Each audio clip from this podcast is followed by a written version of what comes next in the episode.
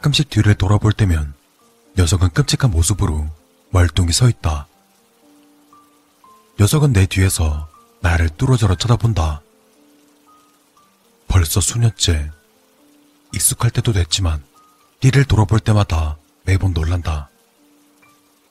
그렇다고 녀석이 내게 직접적으로 해코지를 한 적은 없다. 그저 내 뒤에 서서 겁을 줄 뿐이다. 하지만 한 가지 문제가 생겼다. 내가 뒤를 돌아볼 때마다 녀석은 조금씩 가까워지고 있다는 것이다. 그것 때문에 난 미칠 지경이다. 예전에는 못 느꼈지만 요즘은 온몸으로 절실히 느낀다.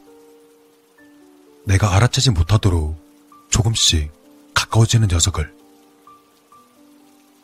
저 멀리서부터 저물어 보이던 녀석은 어느새 언제든지 내 목을 노릴 수 있을 만큼 가까워졌다.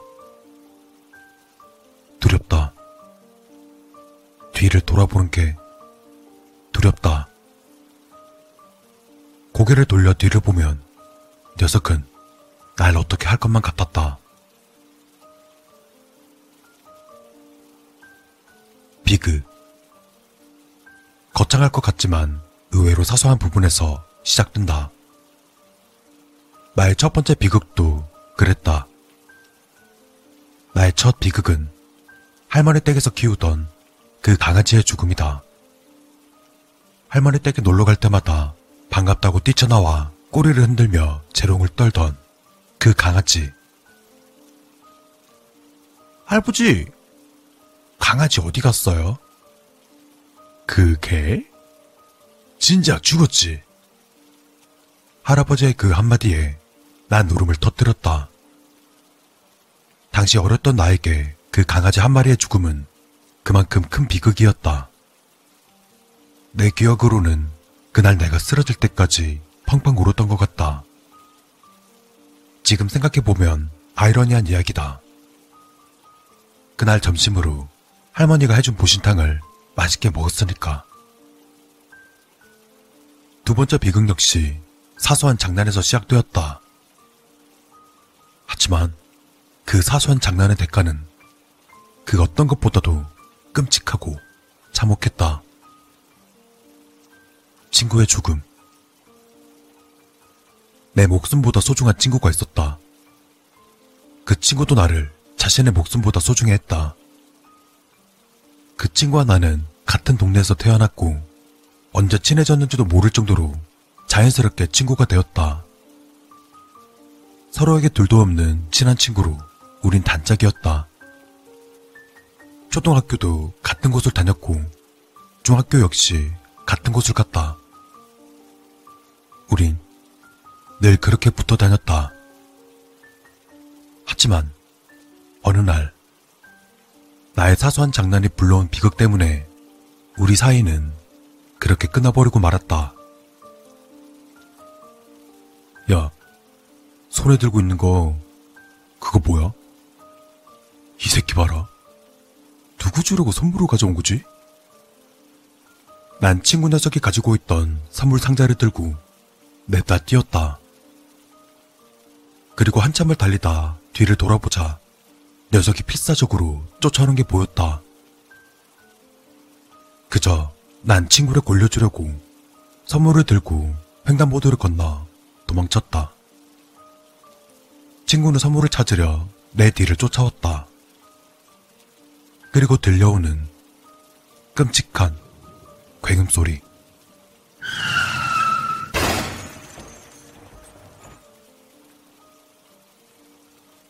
굉음에 놀라 뒤를 돌아봤을 때 나를 쫓아오던 친구는 없었다. 그 뒤로는 대형 트럭이 있을 뿐이었다. 친구는 그렇게 사라졌다. 그리고 그렇게 세 번째 비극은 시작되었다. 세 번째 비극은 나를 졸졸 따라다니며 괴롭혔다.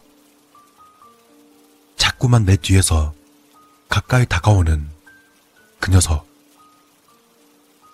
죽은 내 친구의 모습을 한 그 녀석. 내가 녀석의 몰골을 처음 인식했을 때는 너무 놀라서 거품을 물었던 걸로 기억한다. 트럭에 치였을 때 그 모습 그대로 녀석은 내 뒤에 서 있었다. 뭉개져서 알아보기 힘든 얼굴, 제멋대로 놀고 있는 팔다리. 내가 뒤를 돌아볼 때마다 녀석은 차츰차츰 나와의 거리를 좁혔다. 그의 기분 탓인지 모르겠지만 시간이 점차 흐를수록 녀석과의 거리는 더욱 빠르게 좁혀지는 것처럼 느껴진다.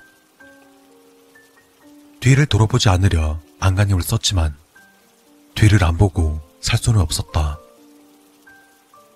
정신병원에도 수없이 가봤지만 모두 특정 사고에 의한 스트레스라고 개소리만 짓거릴 뿐이었다. 약물치료도 상담도 소용없었다.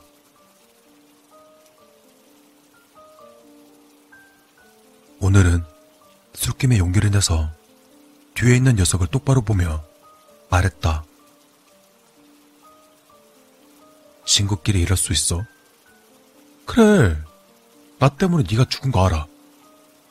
죽을 만큼 미안해. 그래서 내가 죽어줬으면 좋겠어? 혼자 죽어서 심심해? 그렇게 나를 데려가고 싶어? 뒤를 돌아봄으로써 녀석은 더욱 가까워졌을 것이다. 이제 손 뻗으면 닿을 거리 정도. 무섭다.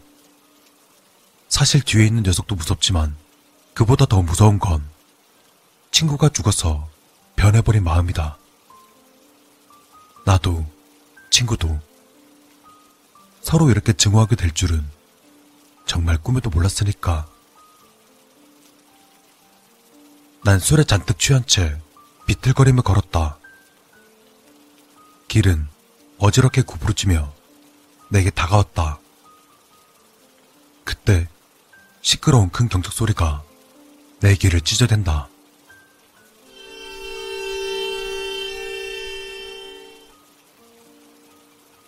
기분 나쁜 그 소리에 옆을 보자 환한 불빛을 내뿜으며 트럭이 다가왔다. 내게로 말이다. 네가 원하던 게 이거였어? 나는 앞으로 고꾸라졌다. 그리고 간발의 차이로 트럭이 내 뒤를 스쳐 지나갔다. 간담이 서늘했다. 난 원망스러운 눈초리로 뒤를 봤다. 어? 녀석은 뒤에서 두 팔을 쭉 뻗고 있었다. 그 모습은 마치 트럭으로부터 날 지켜주려는 듯 트럭을 향해 두 팔을 쭉 뻗으면서. 생각해보니 녀석이 죽은 그날, 그날도 녀석은 내 뒤에 있었다. 친구야, 미안해. 너가 내 친구였다는 사실이 난 너무 행복하다. 행복했다.